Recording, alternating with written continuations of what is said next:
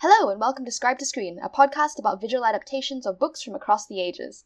I'm Kim, and this is my favorite cog in the capitalist machine, Charles. I'm very efficient.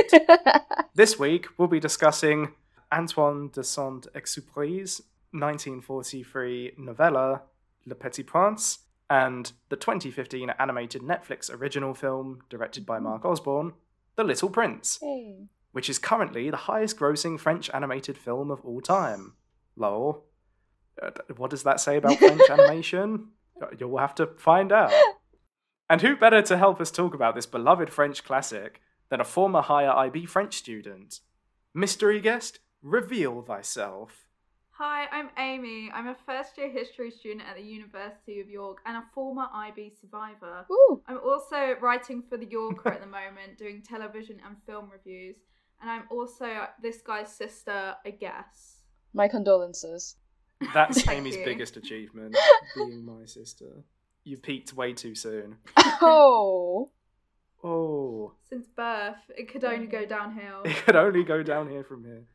Why don't you tell us something about your relationship with reading, Ames?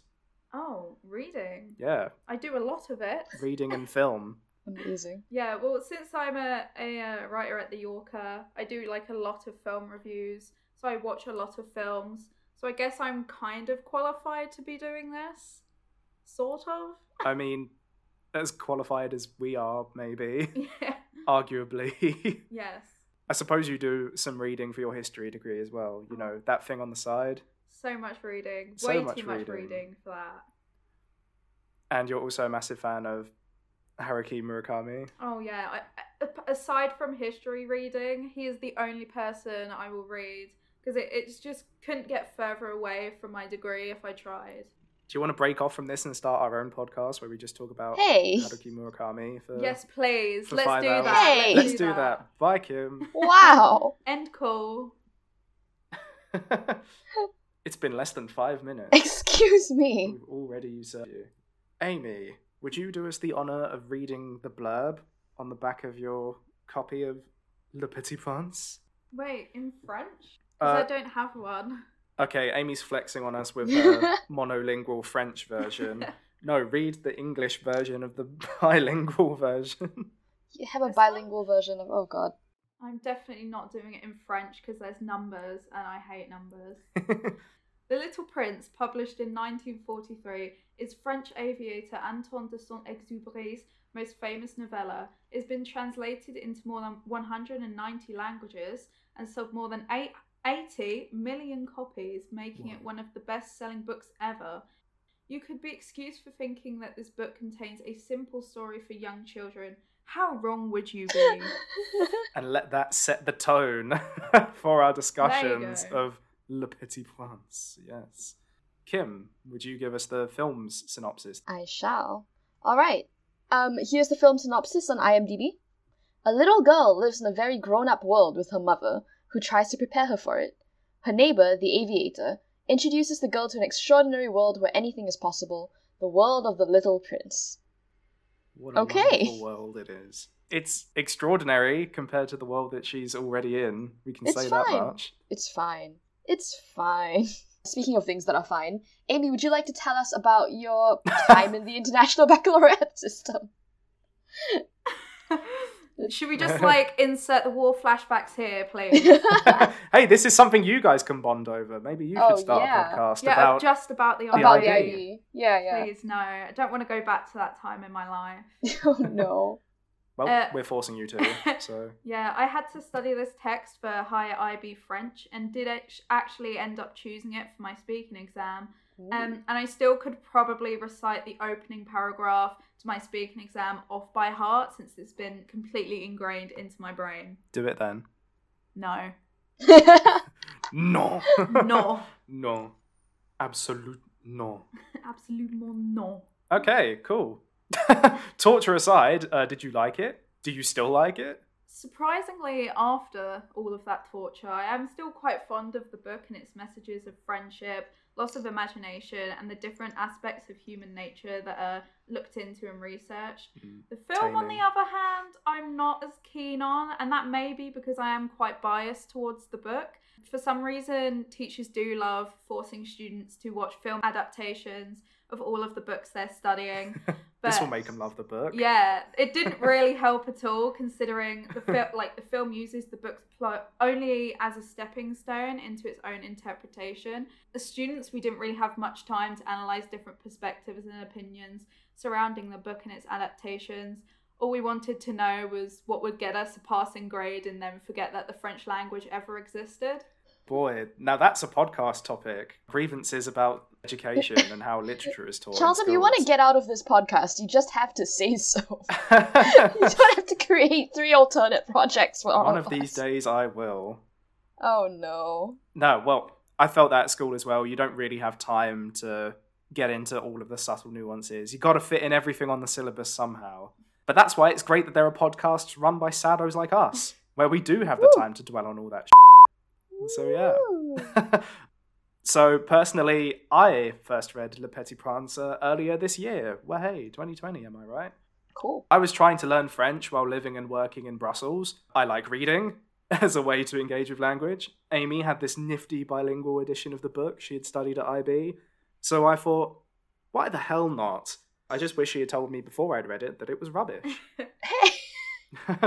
no, just kidding. It's it's a surprisingly good book for language learners because it leans a lot on repeated phrases like oh Amy please you're judging oh me. no!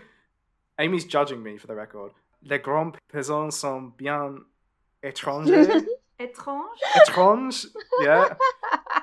The grown-ups are extraordinary. Very extraordinary. Mm, yeah, that'll do. We'll go with that. Let's roll with that. Thanks. Ce n'est pas un homme, c'est un champignon. Yeah, that, that wasn't too bad actually. Yeah, yeah. That is no what man. What does that one mean? That is no man. That is a mushroom.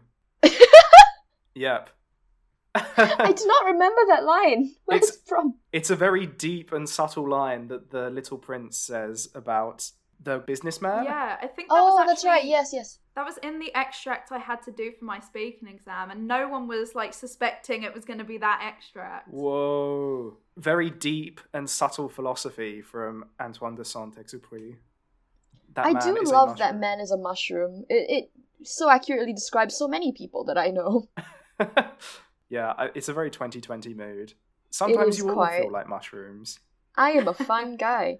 Uh, Kim, please tell us about your journey. no, I mean mine's book. not very interesting. Um, actually, mine was also a story of torture, and my parents have a thing where had a thing when I was a little kid who where they were like, "Oh, here are all the classics you should read, Kim," and then they'd buy me a copy of like David Copperfield, which I still haven't read, and then be like, really? You should read this book. You should read this book. It's so good. It's a classic. And so I actively avoided reading The Little Prince for maybe most of my childhood. That was on your list, The Little Prince. Um, yeah, yeah, yeah. Damn, we are I just actively avoided reading it. My mum was like, "You gotta read it. It's great." And then I just said no repeatedly over and over fair. again. It's funny how parents telling you to do stuff actually makes you want to rebel against it more, Yeah, which is surprising, relevant to isn't the it? film. I don't actually remember when I first read it. It was many years ago. Um, I remember liking it quite a lot, but then not bothering to read it again until we decided to do this podcast, and so I read it for probably the second time. Yeah, and this is my first time seeing this film.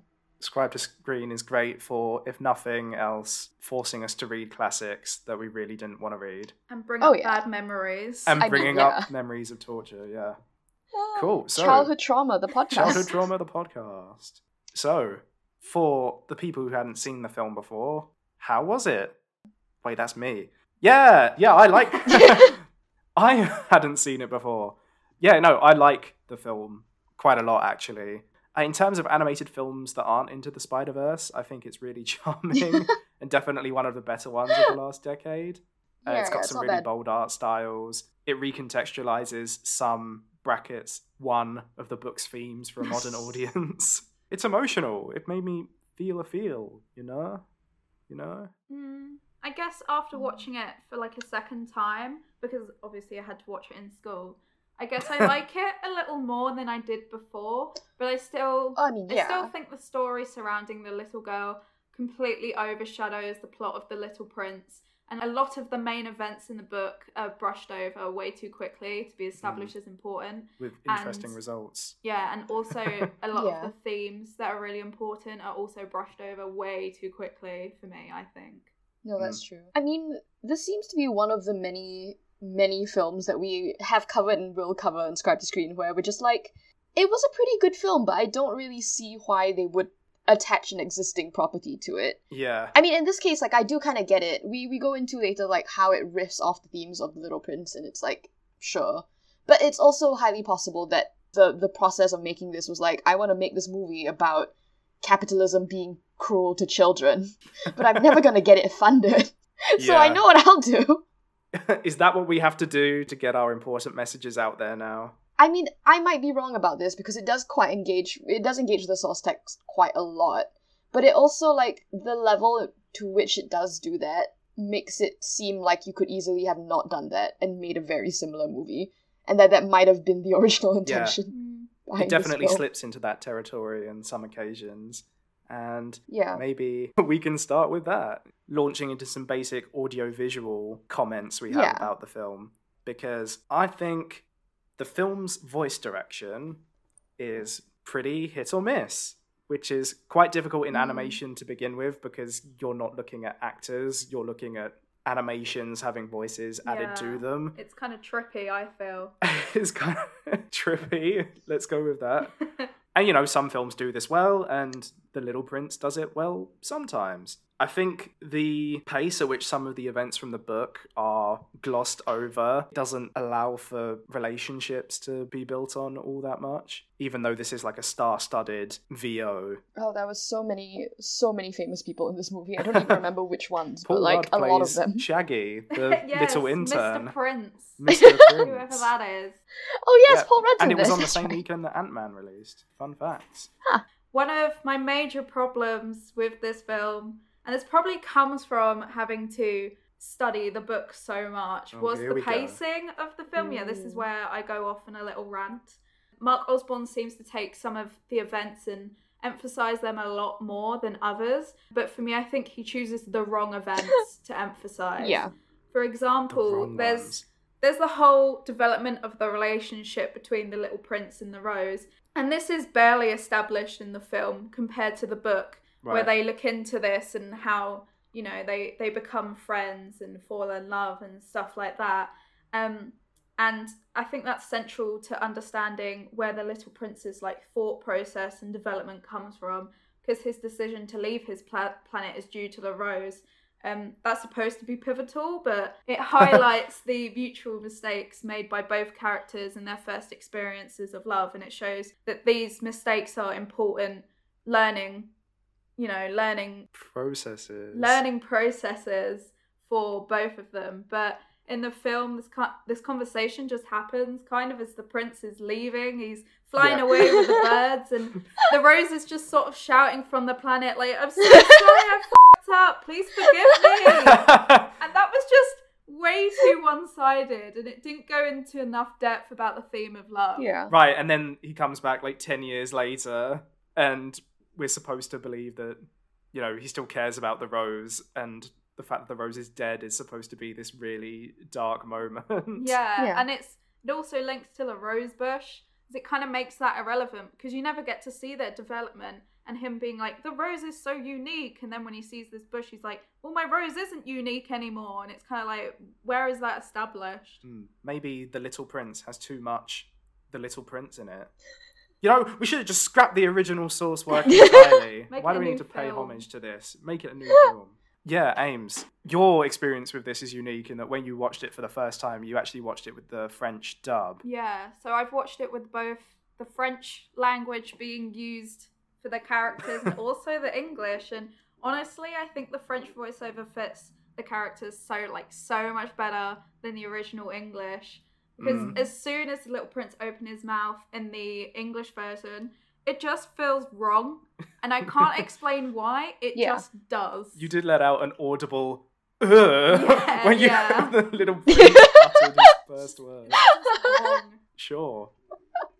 Yeah, he looked really good, and then suddenly it just all came. yes, down. yeah, there is that. Not to sound like I'm talking about some guy who tried to pick me up in a bar or something. but yeah, no, I agree. I think the Little Prince sounds a lot more childish than I imagined, which is, which is what I wrote down. Like, it's it's possible that there is no voice that would Yeah. have worked because it's hard to like. I kind of always assumed the Little Prince would have this sort of voice of youth, but also maturity and like moral authority and precocious wit. And I don't know if is moral authority something that a voice can sound like because I don't. yes. You know- Whilst also keeping the childish aspect. Yeah, right. He is Yeah. the little d- diminutive prince, after all. I I mean I was convinced that he was the same guy as Aang from Avatar, which is like he's not, but he sounds like he is though, and I like Aang from Avatar, but you know I think that's vastly underselling uh, is not. Zach. What's his name? Zach Eisler's range as a voice actor. which one is that Uh, guy? is it Aang, Aang sorry, Aang's voice actor. Ah, He has amazing sorry, range. he is very good. Yeah, there are just some stink, like top quality stinker tier lines in there as well. The scene where Mr. Prince looks off into the camera and goes, "Oh no, the baobabs," comes to mind. like some of these lines are just kind of poorly written. It feels and very officey when he does that as well. It's Just like very stares officey. off into the camera as if he's on the office. Miranda Hart. The baobabs. oh no, the Baba. And what's the other one? oh no. Speaking of Avatar: The Last Airbender, like my cabbages, My cabbages. My baobabs. my baobabs. what was the other line? Like when the little girl How could realizes this that be? when they return to the planet, they find out that the rose is dead. The little girl goes, "Oh no, this can't be." Which, after the trip that we've just been on, you know, some really good and powerful scenes. It's all about Uh, life being fleeting, and then this girl. They come to this planet with this rose who's been here for like God knows how long. Right. She's so shocked and upset. It's like, have you not learned anything from the whole story? Like, Beauty is fleeting. this is what we've been trying to teach you. among other things. Many, many other things. I'm also like, I'm not really a huge fan of the fox either. I remember pointing this out. Like, the fox ca- sounds kind of like an asshole, Mm, James Franco. and I was really not expecting the fox to sound that much like an asshole. Sorry. Sorry to the fox. Sorry, Fox. Very much leaned into the whole medieval, medieval, Medieval. medieval stereotype of foxes being sly and thievish. Yeah. Is that really what I want from my fox best friend? yeah, it didn't really work here. Who's Mm. going at to die in my lap and also tell me that my rose is important because of emotions that I invested in it personally. But cheers, Mr. Fox. Look cute anyway. but these are you know a few a couple rare instances it would be remiss of us to not note that the film looks gorgeous Yeah. it's changing art styles this film is a visual treat i love how the film opens up with a storybook intro and time lapses of the actual drawings from the Mm. book and then the shadows of the adults loom over the pages yelling hey dingus you better do a subject like maths or science, but not theoretical science, the kind that helps us make weapons that we can point at China. or maybe history, I don't know, that's pretty useful. no, it's not. Uh, Under these, under this sort of mindset anyway. I'm not saying anything against my fellow humanity subject. yeah, we've got a history student on the call. I Be respect that very much. What you say here? Look, okay, I spent three years being told that I wasn't doing a real subject. I solidarity with that. Oh, okay, lord it up. Yeah, yeah. Yeah, yeah, yeah. I wouldn't have done the opening any other way. Hmm. And then after that, the majority of the real world scenes in the film are this generic faux Pixar look. But I kind of saw it as a subtle jab at how all kids' films look the same now. Hmm. Like it's trying to be Pixar financially successful and appealing. Yeah. Of course, it's the, the capitalist nightmare that's this dingy, modern, grid like suburbia Yeah. that's presented in the really generic style. And then you go back to the scenes from the book and they're told in this papier mache, woodcrafted style. And it's just, mm, it's beautiful. yeah, I do like the way that they took the drawings from the book because they're like referred to directly in the book. Hmm. uh, where the pilot's saying, "Oh, I can't do the Little Prince justice because I, I only learned how to draw boa constrictors and elephants inside boa constrictors." right. So I do like that they use the drawings. That's quite nice. Yeah. I mean, I think it is notable that like most of when we were talking about the voice work being weird, like most of the vocal goofs are just from the bits that actually adapt the book. Like the framing device is fine. Right. and and I think I mean, you know, I agree that the visuals from these sections are really stunning. Um, but in other respects, I think the film just isn't really interested in them at all, which is Yeah. probably why the voice Yeah, works so weird in those bits. I don't know. It's just trying to hypnotize us with nice papier-mâché eye candy, CGI porn, but not like the Avengers. Lol. Whoa. I mean, you get the sense that they're just trying to get it over with, um, so that they can get back to the main plot of the movie, which is, you know, yes, I get that. yeah, yeah, yeah, yeah. I think that's fair to say. yeah. Which, speaking of the main plot of the movie, why don't we talk about the framing device? You know, the film. The film, yeah, based on the novella, The Little Prince. Yeah. No. Okay, so I'm not going to blame Mark Osborne for this one because when you have a novella as light on plot as Le Petit Prince, it's not surprising to see the action of that book framed by an original story. What we have here in The Little Prince is an original character, the little girl, who serves as a kind of analogue for a young reader of the book. She lives in this grey world where her life revolves around getting into a prestigious school, learning important subjects, hmm. so she can become a well functioning cog in the capitalist machine. This is starting to sound familiar, that's because this is real life, and these things happen nowadays. And then over the course of the summer, she meets the Airman, who is now not the narrative voice of the story Yeah. the little prince, but he tells the story from the book to the little girl, and it's through that story that she learns the importance of imagination and friendship with old men, you know, the important lessons. Yeah, the book is written as like a generalized memoir that is left open to interpretation by all of the family, both children and adults.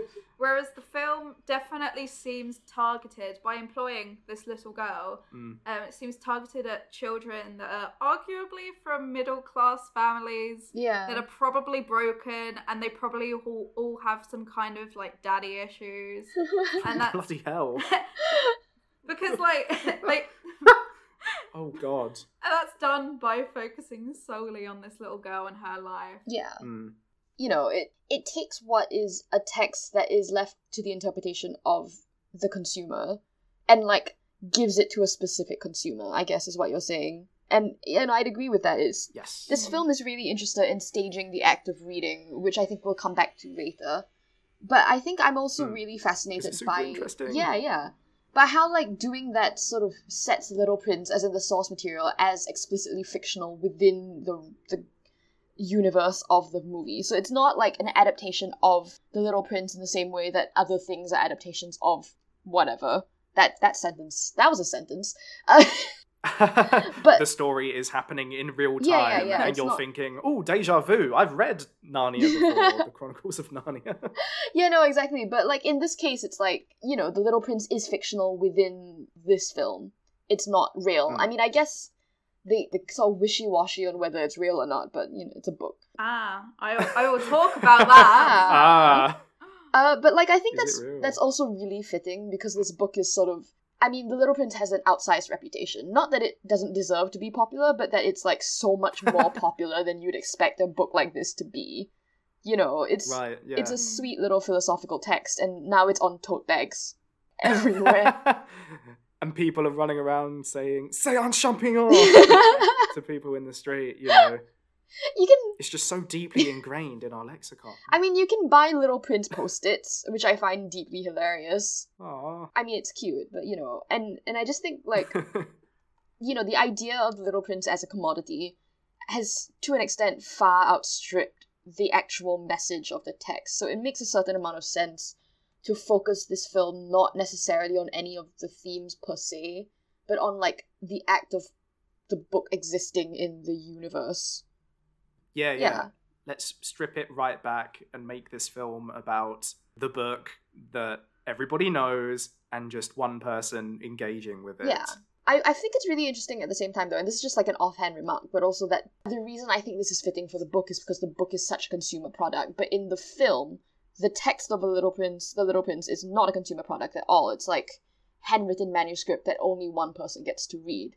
I don't really have any conclusions Mm. to draw about this. I just think it's very strange, but also interesting. Hmm. Yeah, yeah, it definitely changes. Oh, I don't know what I'm saying. I'm cutting that bit out. Just make some noises. no, I, I get what you're Mhm. mm Agreeing noises. Yeah. Agreement noises. No, I get what you're saying, and I've got some thoughts on maybe maybe the development process behind this whole thing Yeah. that we've hinted at before. I feel like taking the papier mache bits of the film and the bits that actually tell the story from the book would have been perfectly valid for a short film, like I don't know, an hour long animation of the snowman or something like that. The snowman? Yeah. Oh, the the Christmas film that's like one hour long and it's an animation. It's nice and it just wraps everything up quite quickly. Yeah. yeah. Not like a. This is the first feature length film adaptation of The Little Prince, and I feel like there's a reason behind that Yeah. because it's pretty hard to adapt, right? Mm. But those types of films, those little forty minute long shorts, don't win Oscars. so Mark Osborne was like, okay, how are we going to turn this 100 page novella with no plot into a Pixar feature length film and make it not seem like the ramblings of a crazy person with a bunch of loose friends dangling about? I mean, so you're saying this is a purely commercial decision with this with this property? Like since when? Si- In since this when? economy. Yeah. no, I'm not even saying that. I don't believe that because I think Mark Osborne and the script writers yeah. do genuinely love The Little Prince and they Mm. wanted to find a- a way to make this work and to make it Get to as many people as possible, I guess.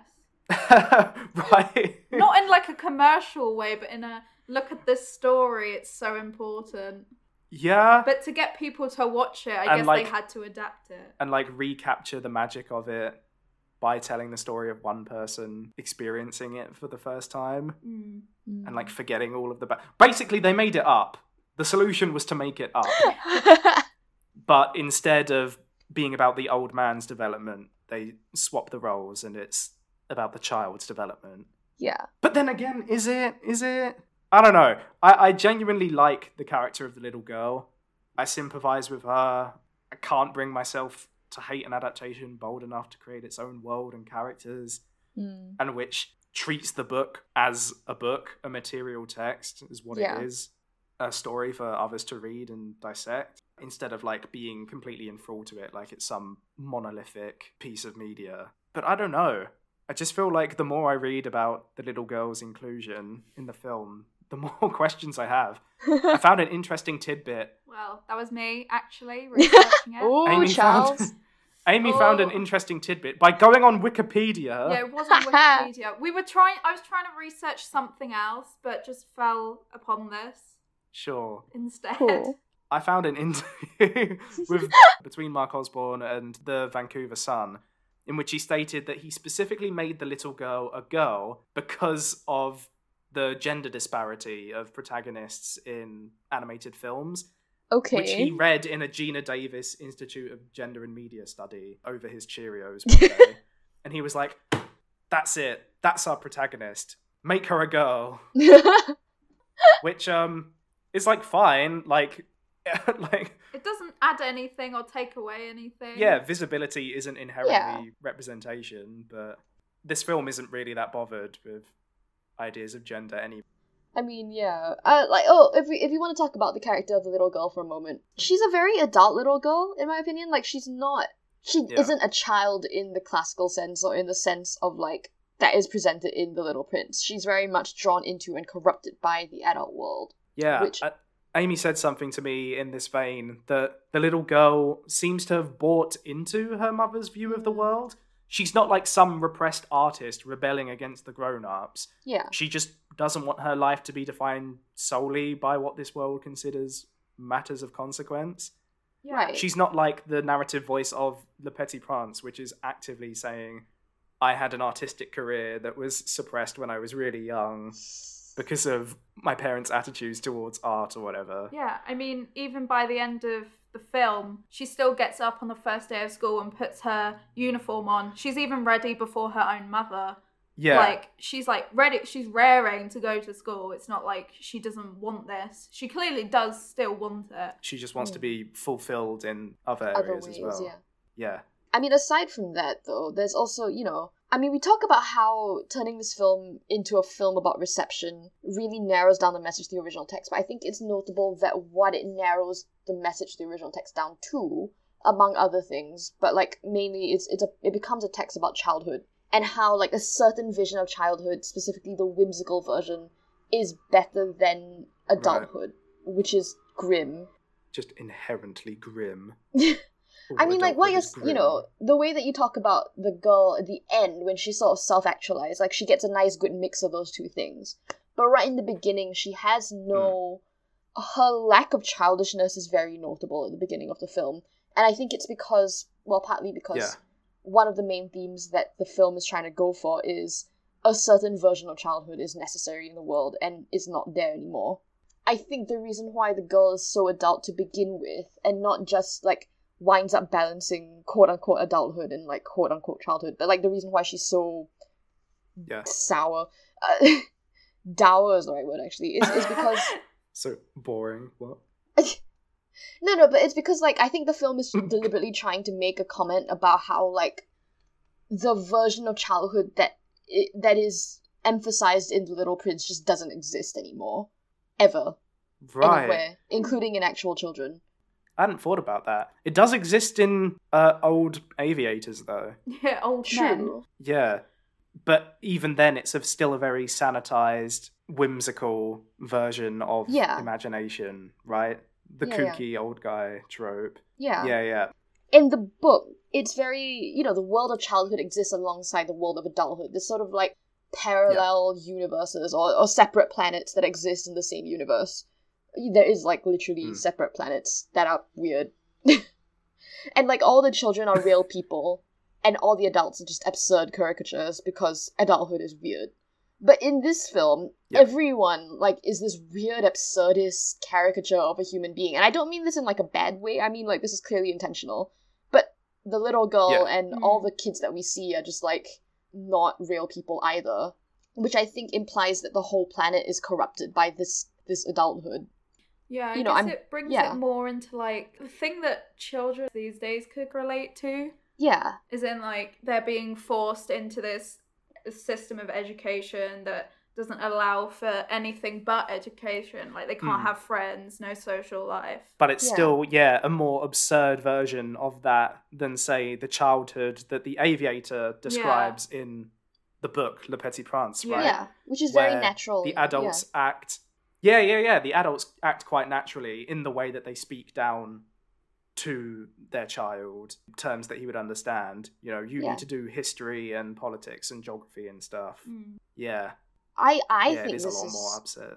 Yeah, exactly. absurd. I think this is really interesting because it kind of gives one explanation as to why The Little Prince is a fictional text within the universe of the film.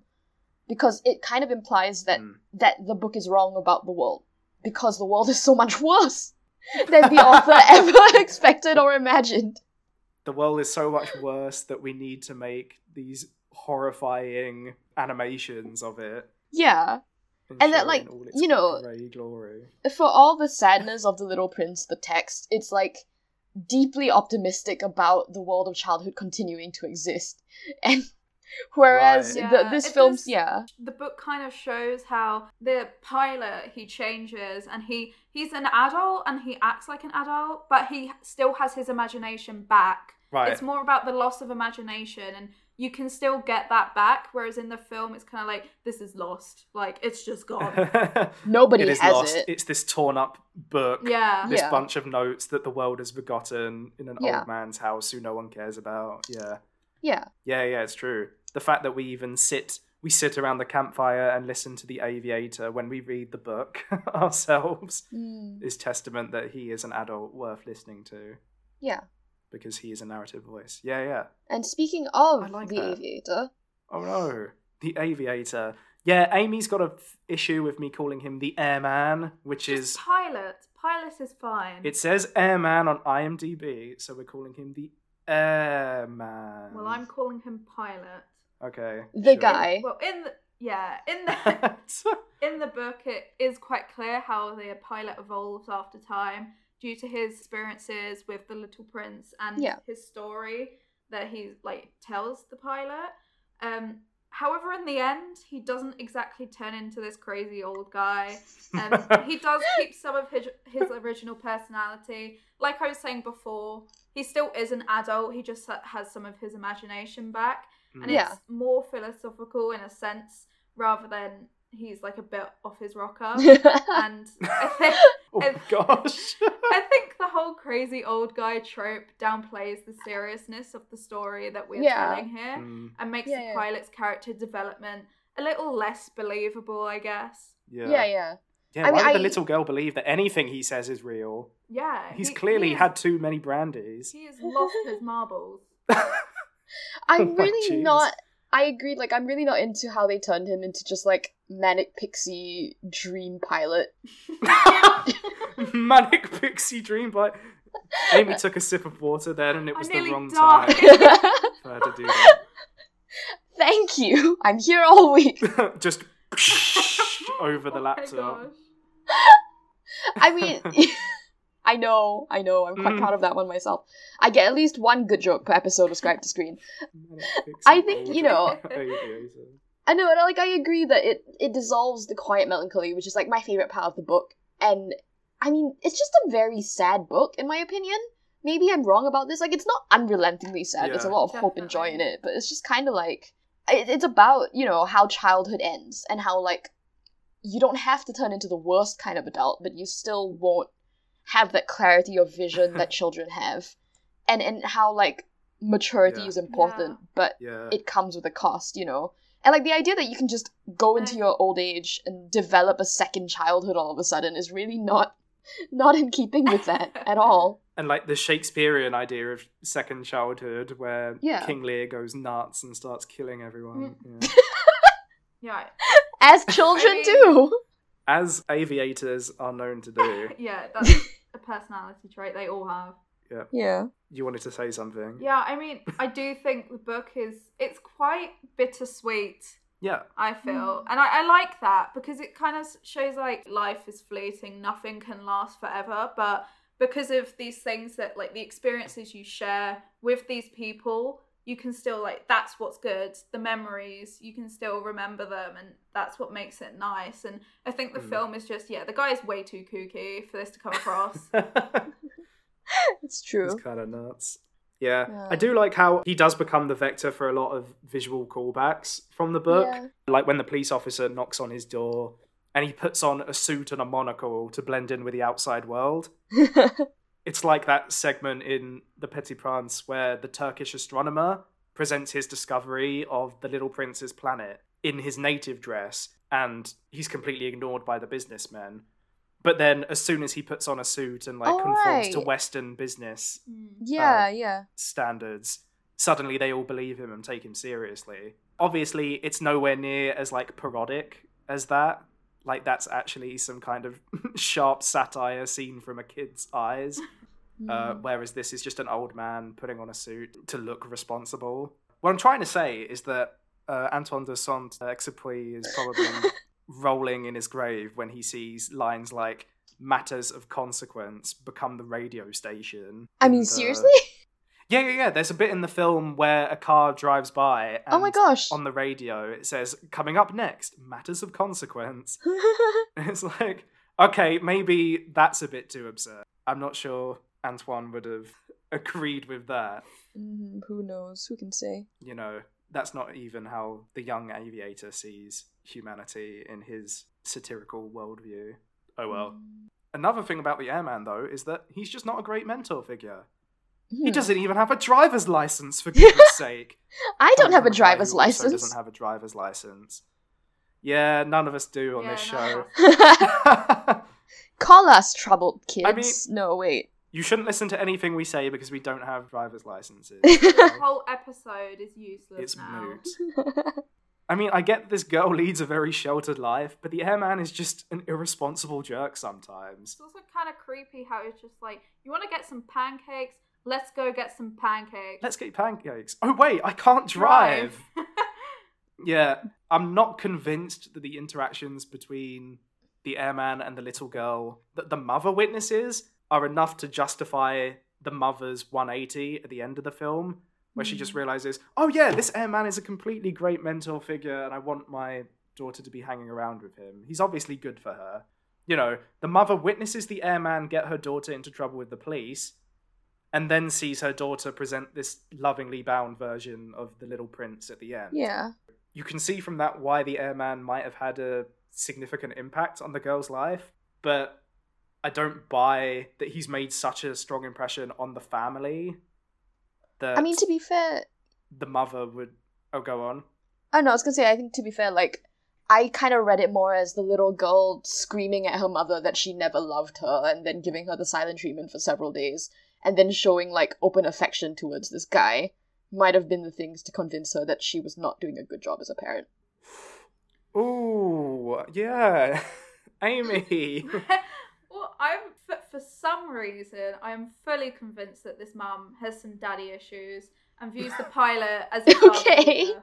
And I mean, she can't. She can't. Where are her parents during all of this? And her husband clearly there's not like a good relationship there, so she can't hold down many relationships. Oh my in her God. life. So uh, that's just the vibe that I get from her. Oh my gosh, she's Okay. trying her best, Amy. I'm sorry. Oh I'm my very god. critical here. Jeez. You know, when you're a parent, I'm going to come over your house and criticize your parenting. Oh no. every I'm day. so sorry. I mean, do you, might get into some. You might get into some difficult territory, being like, Amy, I think you have daddy issues, especially since you know Oh yeah, you I might. share parents. Okay, so the airman is definitely supposed to be some kind of surrogate father fig, paternal Parent figure, figure? parent figure. I think actually that this sort of goes back to what we were saying before about how the film sees the book as fictional in its own universe because it just fundamentally disagrees with the idea that the world could be as good as that. I think at a certain point, Yeah. the filmmakers got too happy for the dystopian nightmare that is late capitalism and actually happy mixed up, which is how we ended up with this like weird version of the Little Prince that is not sad at all.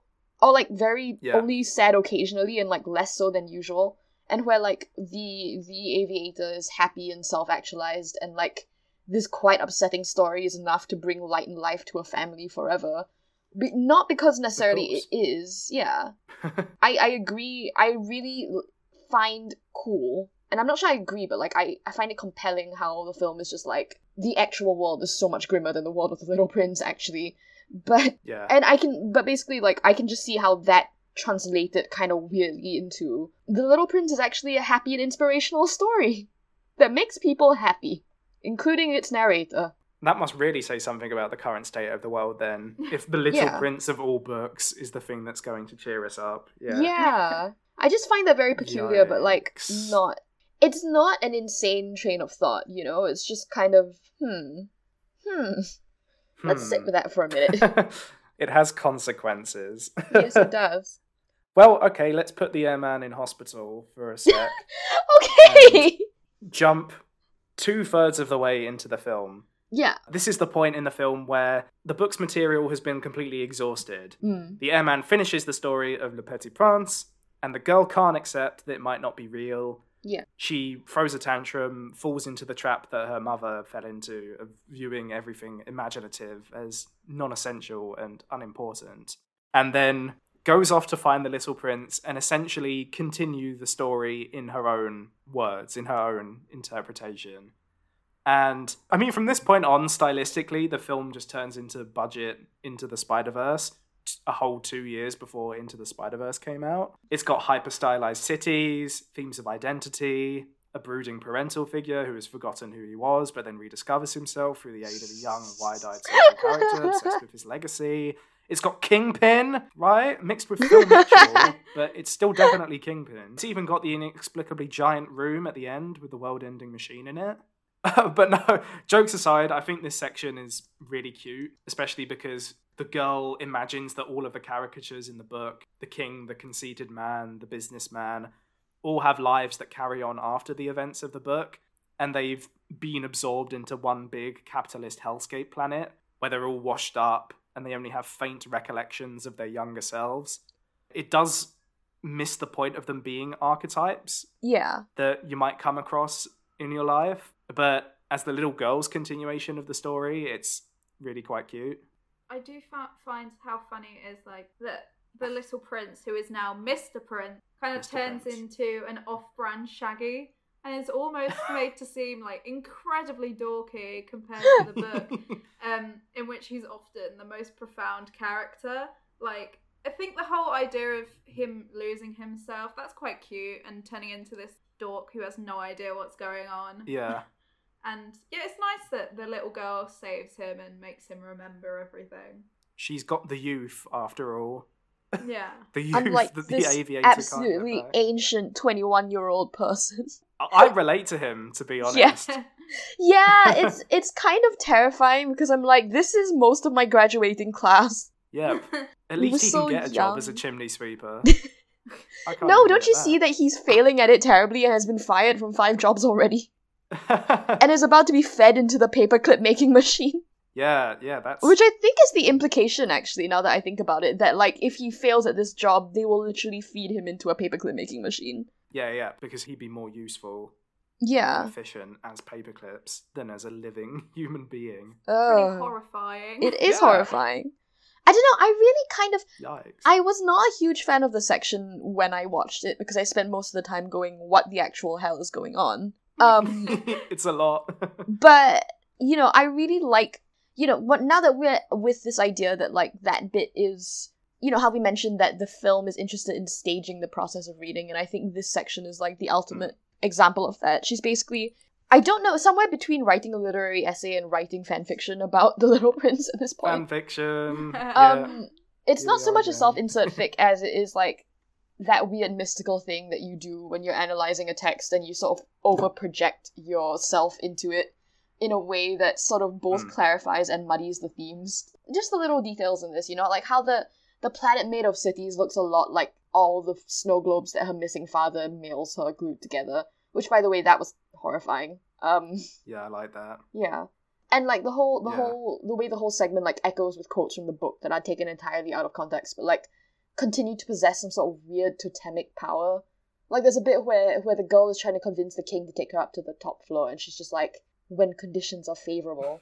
And I'm like, no, that's not what that means. that that doesn't make sense. And the king's just like, ah, I've got I you, get G. you." I got you. I mean, it doesn't even make grammatical sense in context.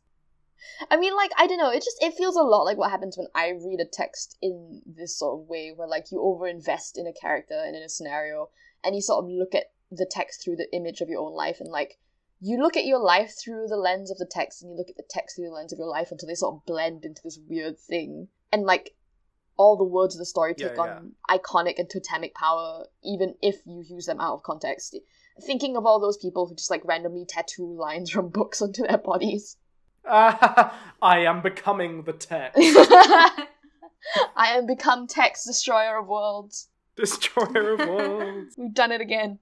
She kind of inserts herself into her own continuation of The Little Prince, where she's the hero. She has become the story's legacy, you know, with in the absence of the old man. Yeah. her version of the Little Prince's world, yeah, does seem to be informed by the absurd capitalist film that the world has created and which she inhabits. Mm. Like you say, with the snow globes, an evil academy teacher, Mm. that's not a character in The Little Prince, Right, but it is yeah, in yeah. her version. And then she imbues the lines that she likes from the book with totemic power. I praise the narrative framing of this adaptation, not just for doing something bold, but because it makes sense for a novella about individual interpretations to have a reader analog in a world where creativity is discouraged carry on the events of the book using her own imagination it Yeah. does feel like the that lesson from the book has been learned at least yeah it does demystify a lot of the book's many interpretations by choosing Mhm. a central protagonist Oh, but i can't bring myself to dislike it also i love how the little prince is called mr prince Yeah. and he's just the little intern now and he cleans the chimneys on top of skyscrapers because he used to clean out volcanoes on his home planet Right. that's not even alluded to in this film but it's just a neat visual reference ah Okay, well you don't have to say it quite like that. no this is this is a beautiful ah this is an i'm an overcome with emotion That's at fair. how much the screenwriters evidently cared about this book. Yeah, I agree with you about that, and like I'm also, I don't know, I'm really into how like the actual plot of the segment revolves around the real slash adult slash capitalist world, just like invading and consuming the world of the Little Prince, because that is literally what is happening. Yeah. Like the the world of the girl is invading and corrupting the story world because she's the one who's interpreting it, and it's sort of both the plot and the Hmm. But meta plot are the same. Yeah.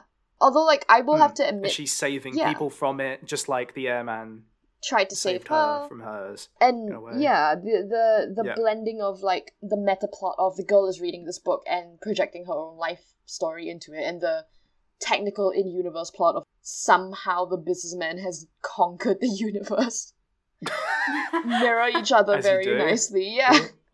Yeah. I do have to admit that like I kind of got this mostly in hindsight, partly while writing the script. So I'm not convinced that this reading is immediately obvious and that like for me stopped it from landing quite as well as I would have liked it to, I think. Yeah, I know what you mean. I think for me personally, it did land. Not completely. It had a very bumpy landing Yeah. in my brain. Uh, and that's not just me boasting that I have next level critic powers. You just didn't understand it, man. You just don't get it. Because I hadn't found a way to put it into words, uh, just like you did then, Kim. Aw. and the film does throw a lot of visual stimuli at the viewer quite quickly which if you've read and enjoyed the book like amy had you might not be entirely comfortable with it in the Mm. moment you're like Yeah. what the hell the businessman is phil mitchell now yeah, it definitely took two viewings, and also this whole the script writing process for me to go. Well, actually, like I don't hate it as much as I did the first time. Like it's actually quite nice. yeah writing nerdy critical essays about your favorite media would It's fun. recommend it's fun guys do enjoy it. but yeah, the fact that the film has gone to the effort to establish this original character and this world, the fact that Le Petit Prince is already about individual interpretation, Yeah. among other things, it had clued my brain into thinking, ah, yeah, the girl's getting into the plane and she's continuing the story by herself. I feel like it had adequately keyed me in to think about this world is being projected through her eyes Mm. Mm. even though yeah some of the stuff that happens is a bit trippy and ridiculous Yeah. I will say also, like, on its own merits, that bit of the film is viscerally horrifying. And I mean that as a Mm. compliment. Like, my skin was crawling. I was so upset. mm, the academy teacher turning into like freaking dr octopus Oh he looks like waluigi mixed with the critic from ratatouille oh my gosh. he's got like this machine with robotic arms which just like absorbs you into capitalism I mean, I was thinking more of, like, the Yeah. utter decimation of the little prince's self esteem, but you know, that too. yeah that as well but then that just makes his eventual redemption so beautiful Mm. He doesn't even realize he does it. He's just like, oh my god, my innate childishness that I want to rekindle. It's back! Yeah. It's back. I can feel it. God. I'm Peter Parker. Um, and speaking of things that erode your self esteem and are viscerally horrifying, let's talk about capitalism. Our favorite subject. Our Yeah. favorite subject. See, Amy knows what we're about on Scribe to Screen. Oh yeah. I mean, she lives with you, so I'd assume she's had to put up with your crap enough. So, capitalism is killing our children is definitely the threat of Le Petit Prince that this film runs with the most. Mm. It's not a terrible interpretation, especially for 2015, considering when parents discovered there was an actual pandemic happening this year. The first concern I heard from a lot of them was, but what about my kids' exams? oh no. I mean, yeah, when COVID was first becoming like a huge thing in the UK, I feel bad because my first thought was like, what about my exams? Like, I was less concerned with catching COVID than I was about sitting my exams and getting grades to get into university. And the film definitely like mirrors the way that children are programmed to only care about education and academic subjects. Yeah. And like, you know, more to the point, sort of educational achievement, because the girl's not particularly interested in learning anything either. It's more like, you know, getting good grades and things like that. Right. Being successful. Yeah. Yeah. So hi, welcome to Singapore. yeah, I don't. It always comes back to lot to Singapore with these people, doesn't it? Gosh, I know, right? I mean, I don't really have a lot to add in terms of analysis. I'm just gonna list the things that remind me horrifyingly of certain aspects of common Singaporean life, including but not limited to the education system, the tuition industrial complex, and the most horrifying parts of actual parenting that apparently goes down in my country. So I hear. Hi, Kim's parents. So I hear. Okay, you saved yourself. So I hear. Uh, yeah, okay, so the things include um, the ridiculous pressure to get into a good school, training children to give Tick. rote answers so that they are no longer capable of rational thought, tone policing, tick tick. emotion policing, tick. paying stupid amounts of money to move into a school's catchment area, thereby buying your way into educational opportunities, totally unviable for the poor, even the less rich. Ahem. Working through the holidays, the absolutely horrifying life plan. oh, Um, every second of your life rigorously planned for and scheduled until you're basically a machine. Years down the line, like decades into the future, until when you are legally an adult and you still have a life plan to follow. The wrapped microscope as birthday present. My favorite one, actually, is this. The moment when the daughter says to the mother, You care about this, as in the life plan, more than me. And the mother responds with, I care about it just as much as you. It is you! At which point I just, like, died. Because, wow. Yeah. Um, Single yike. Extended infinitely. it's a yike for me, dog. That's gonna be a yikes for me, dog. Yeah. Oh gosh. Yeah. Yeah, I think it's fair to say that the film is mostly about the horrors of capitalism and how it destroys creativity and free expression. Yeah. But the fact that the last third of the film is being viewed through the girl's eyes justifies that. And the fact that this is incorporating some of Le Petit Prince's uh, philosophical musings into the equation, raising questions like Did the girl find the little prince? Was it all a dream? Does it even matter if it was? You know, it still keeps it very much in the vein of the source text, yeah. even though it's adding Yeah. so much of its own content and I- throwing at it throwing it at you really quickly. I do love the parallels between both endings and their philosophical implications. Because in the book, at the end, the little prince goes off to his planet, and it, we question like, did he actually go off to his planet, or did the snake kill him? But what Antoine de Saint-Exupéry is trying to ask is, does it actually matter? And the film is also doing this with the little girl's trip to save Mr. Prince. Was it a dream? Yeah. but does that ma- or like does this matter due to lessons that we've learned on the way or are they just trying to push this idea of us using our imagination and just believing for the sake of believing that it is like it is real Right, because it's slightly better to do that than stew in despair for the rest of your life. essentially Yeah. Yep. You know, Yeah. wholesome messages for kids. I mean, for my part, my thoughts are less like philosophical and more just I, I like how the film identifies the businessman as the ultimate villain that he actually is. Hell yeah! nice Woo! Suck it, Kingpin. I don't know. I mean, like, I found that quite interesting as an interpretive thing as well, because the book, I think, fundamentally treats the businessman and the rest of the adults as, like, harmless and benign. Right. I mean, we don't like him. He's kind of a dick, but, like, he's just a dick on his own and, like, not doing anything to anyone. Yeah. He's, He's- yeah. he's very oblivious in the book Yeah, he's pretty Yeah. silly in the book. He's a caricature. Hmm. And I think the point is that they're all equally harmless and benign because they're stuck on their own little planets or in their own minds, apart from each other, where they delude themselves Yeah. into thinking that the tasks they perform are meaningful. Right. But the, what the I last mean, third yeah. of this film does is squishes all of those separate planets together and asks, what would happen if these personalities clashed? How would they interact with each other? Who would come out on top? And yeah. in the film's idea, it's the businessman.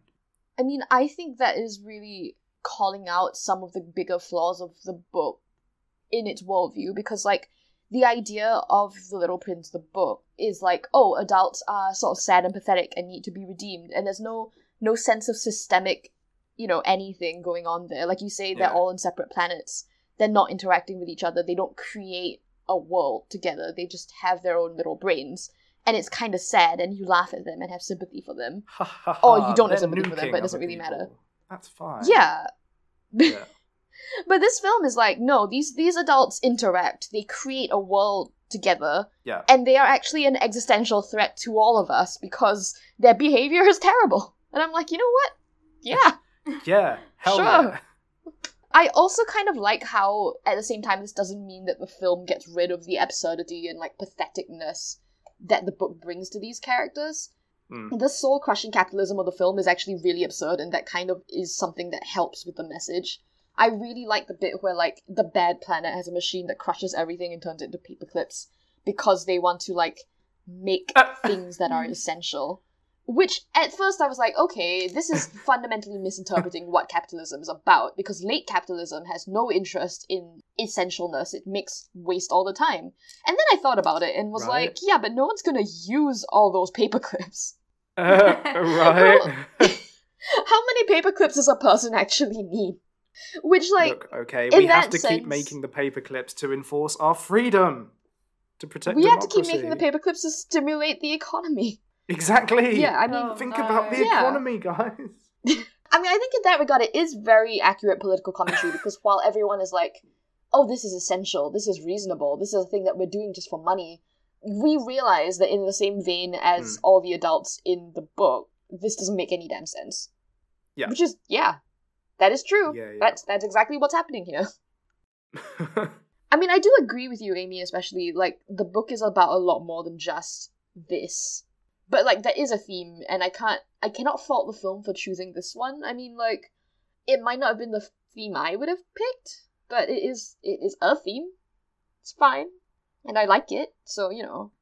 Yeah, yeah, yeah. No, I dig it. Like the way to do a perfectly faithful adaptation of Le Petit Prince is pretty obvious. Yeah. You just make an hour-long short in the hand-drawn animation style, lifted directly from the book. Add some Right. soothing, melancholic narration over it, and you're golden.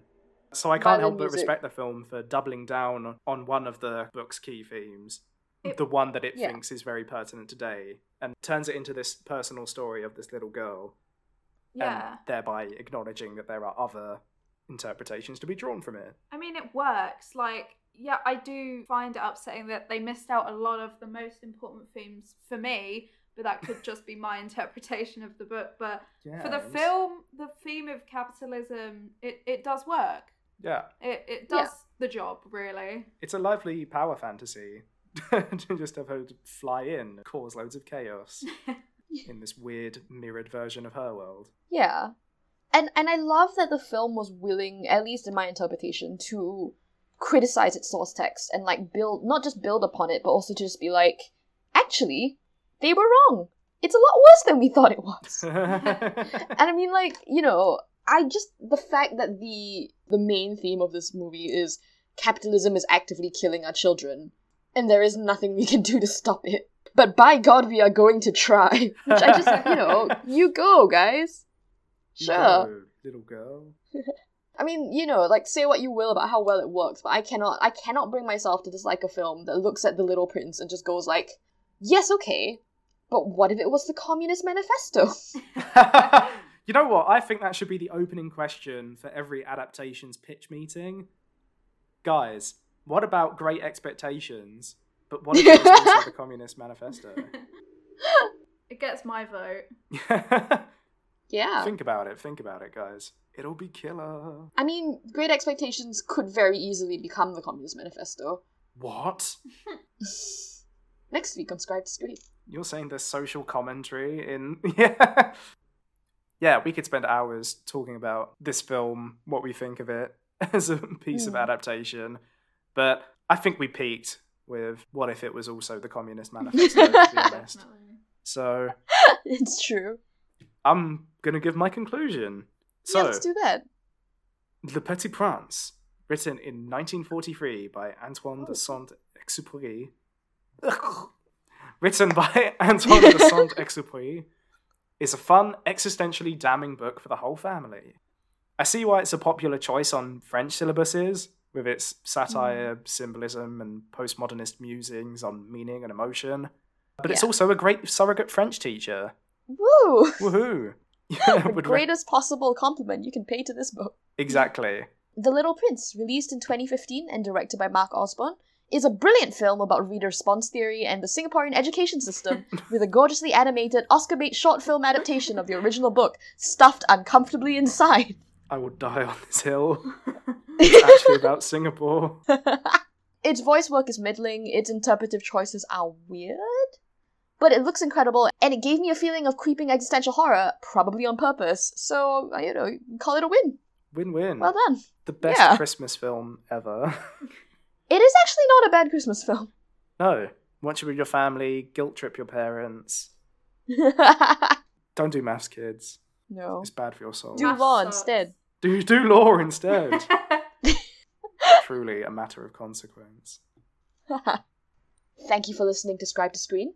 Join us next time as we bask in a few of my favorite things excessive footnotes, blasphemy, and the end of the world. Mm. That's right, it's the greatest thing to happen to Tumblr since Destiel. Terry Pratchett and Neil Gaiman's 1990 novel Good Omens, and its 2019 TV series adaptation produced by also Neil Gaiman? Damn, the man is everywhere. We'd like to thank our patrons, Dr. Forsters, Mimi Byans, Jack Slater, and Claire So. If you want to see more of Charles's work, you can find him on Twitter at, at @albritonica, and he writes a blog about game design at www.ludonarrativebritannians.com. If you want to see more of Kim's work, you can find her on Twitter at, at Kimberly underscore Chew. You can find her music on SoundCloud at soundcloud.com forward slash Chukayan. Uh, oh yeah, you're still here. yep. Amy, do you want to plug your stuff at all? Of course, any chance I get, I will be plugging my stuff. Content, content, content, content. Content, get me those clicks, please, guys. Give me those clicks. So my Instagram is at xamybrittonx, and you can find my written work and more of my written work that will be coming out soon at Wow. www.theyorker.co.uk. I, I just love the Yorker. I cannot I cannot get over how good that is. it was the original, damn it. None of this New York rubbish. We're funny, okay? exactly. Give us money at patreon.com slash scribe to screen. We are also on Twitter at, at scribe underscore two, on Facebook at, at scribe to screen pod, and now on Instagram at scribe to screen. Hooray. Thanks. Thank you. And goodbye. and au revoir. Oh god.